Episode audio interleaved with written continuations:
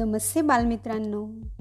मी विजया गायकवाड आणि आपण ऐकत आहोत आपली आजची गोष्ट.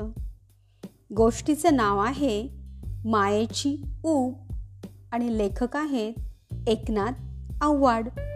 चला तर मग ऐकूया गोष्ट. आई मी बोलतोय राघव. फोनवरचे हे वाक्य ऐकता क्षणीच पाटीलबाईंचा चेहरा एकदम फुलून गेला. आनंदाने डवरलेले झाडच झाल्या जणू त्या बोल राघव अरे कसा आहेस तू? तुझं काम कसं चाललंय? तुझी तब्येत कशी आहे? आणि इकडे मुंबईला कधी येणार आहेस तू? पाटीलबाईंनी एकाच दमात उत्साहाने सारे प्रश्न विचारले. अगं आई एका वेळी किती प्रश्न विचारतेस? तुझ्या शाळेतल्या मुलांना विचारल्यासारखे. अगं मी अगदी मस्त मजेत आहे. माझी काळजी करू नकोस. मी दोन दिवसांनी मुंबईला येतोय आणि मग आठवडाभर राहीन. हे सांगण्यासाठीच तर फोन केलाय मी. आई आता डिसेंबर महिना सुरू झालाय. म्हणजे मुंबईला खूप थंडी असेल नाही? हो रे बाबा चांगलीच थंडी पडली आहे इथे. पण तू छान बातमी दिलीस आज. थंडीच पळाली बघ माझी. लवकर ये. तुझ्या आवडीचे बेसन लाडू करून ठेवते मी. पाटीलबाई आतुरतेनं म्हणाल्या बरं आई येताना तुझ्या वर्गातल्या मुलांसाठी चॉकलेट्सचा डब्बा अन तुझ्यासाठी एक स्वेटर घेतलाय मी. आणखी काय आणायचं का ग? राघवने विचारले. हे बघ चॉकलेट्सचा डबा तेवढा नक्की घेऊन ये मुलांसाठी. पण मला स्वेटर नको. मी स्वेटर घालायचा दोन वर्षापूर्वीच सोडून दिलाय रे. शेवटचे वाक्य बोलताना पाटीलबाईंचा स्वर काहीसा कातर झाला. का ग आई? तू स्वेटर घालायचं सोडून का दिलास? हे बघ इकडे आलास ना मग सारं सांगेन मी. तू लवकर ये बरं. वाट पाहतीये मी. ठेवू आता फोन? बर ठेव. काहीशा नाराजीनेच राघव म्हणाला. फोन ठेवल्यावर पाटीलबाईंच्या डोळ्यासमोर त्यांच्या तिसरीच्या वर्गातल्या मधूचा चेहरा आला आणि त्यांना आठवला तो दोन वर्षापूर्वीचा त्यांच्या वर्गातला प्रसंग. आणि त्याच दिवसापासून त्यांनी स्वेटर घालायचा सोडून दिला तो आजचा गायत तो प्रसंग जणू त्यांच्या हृदयात घर करून राहिला होता. दिवाळीच्या सुट्टीनंतर पुन्हा शाळा सुरू झाली. सकाळ अधिवेशनातील मुले लगबगीने विद्यालयाच्या पायऱ्या चढत होती.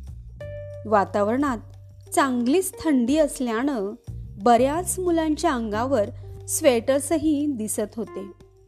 हातावर हात चोळत कुणी हाताची घट्ट घडी घालून थंडी घालवण्याचा भाबडा प्रयत्न करत होती. घंटा झाली. वर्ग भरला. पाटीलबाई त्यांच्या वर्गात आल्या. त्यांच्याही अंगावर फुलांचा नक्षीदार स्वेटर होता. वर्गातल्या एकाच मुलाच्या अंगावर स्वेटर नव्हता तो म्हणजे मधूच्या. परिपाठ सुरू झाला.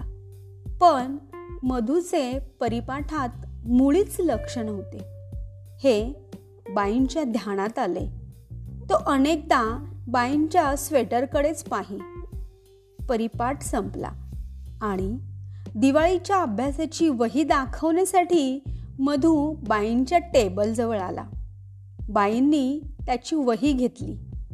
इतक्यात तो बाईंना म्हणाला बाई तुम्हाला खूप थंडी वाजतीये? हो रे मधू म्हणूनच मी घातलाय स्वेटर. बाई सहज म्हणाल्या. बाई मला सुद्धा खूप थंडी वाजतीय हो.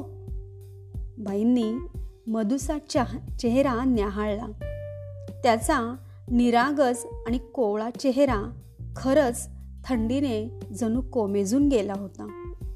त्याचे बोलके डोळे मात्र बरंच काही सांगून गेले. त्याच्या त्या वाक्यानं बाईंचं मन द्रवलं. मधू तुला खूप थंडी वाजतीये का रे? मग तुला माझा स्वेटर देऊ काढून? मधूच्या खांद्यावर मायेनं हात ठेवत त्या प्रेमानं म्हणाल्या नको नको बाई. तुम्ही मला तुमचं स्वेटर दिलात तर तुम्हाला सुद्धा माझ्यासारखीच खूप थंडी वाजेल. त्यापेक्षा मी खिडकीपासून दूर कोपऱ्यातल्या त्या बाकावर बसतो. मग मला थंडी कमी वाजेल ना बाई? मधू पटकन बोलून गेला. क्षणभर बाईंना काय बोलावे तेच कळेना. थोडा विचार करून त्यांनी त्यांच्या अंगातला तो स्वेटर आधी काढून ठेवला. मग त्या मधूला म्हणाल्या मधू आपण या वर्गातून थंडीलाच पळवून लावूया का रे? कसं काय बाई? मधूने निरागसतेने प्रश्न केला. अरे नाचूया खेळ खेळूया गाणी आणि गोष्टी म्हणूया आणि मग थंडीला साऱ्यांनीच पळवून लावूया. थंडी तिचं काम करेल आणि आपण आपलं काम करूया. कोण जिंकेल तेच पाहूया. मधुने बाईंकडे हरकून पाहिले. बाई पुढे म्हणाल्या आणि हे बघ मधू तुला आता थंडी वासी ना पण तू जर तुझं सारं लक्ष अभ्यासात घातलंस ना मग तुला थंडी वाजते की नाही हे लक्षातच येणार नाही. आणि मग लक्ष देत नाही म्हणून थंडीच रुसून बसेल आणि इथून जाईल निघून. ऐकीने गंमत बाईंचे बोलणे ऐकून मधुला फार आनंद झाला. तो उत्साहाने म्हणाला बाई मग आजच्या अभ्यासाची सुरुवातच एका छानशा गाण्यानेच करूया का आपण? हो बाई हो हो बाई सगळा वर्ग म्हणाला. आणि मग बाईंनी एक छान कृतीयुक्त गाणे घेतले. हाताचे हे पंख पसरुणी भुरकन उडून जाऊया आनंदाने खेळूया नाचूया रे गाऊया.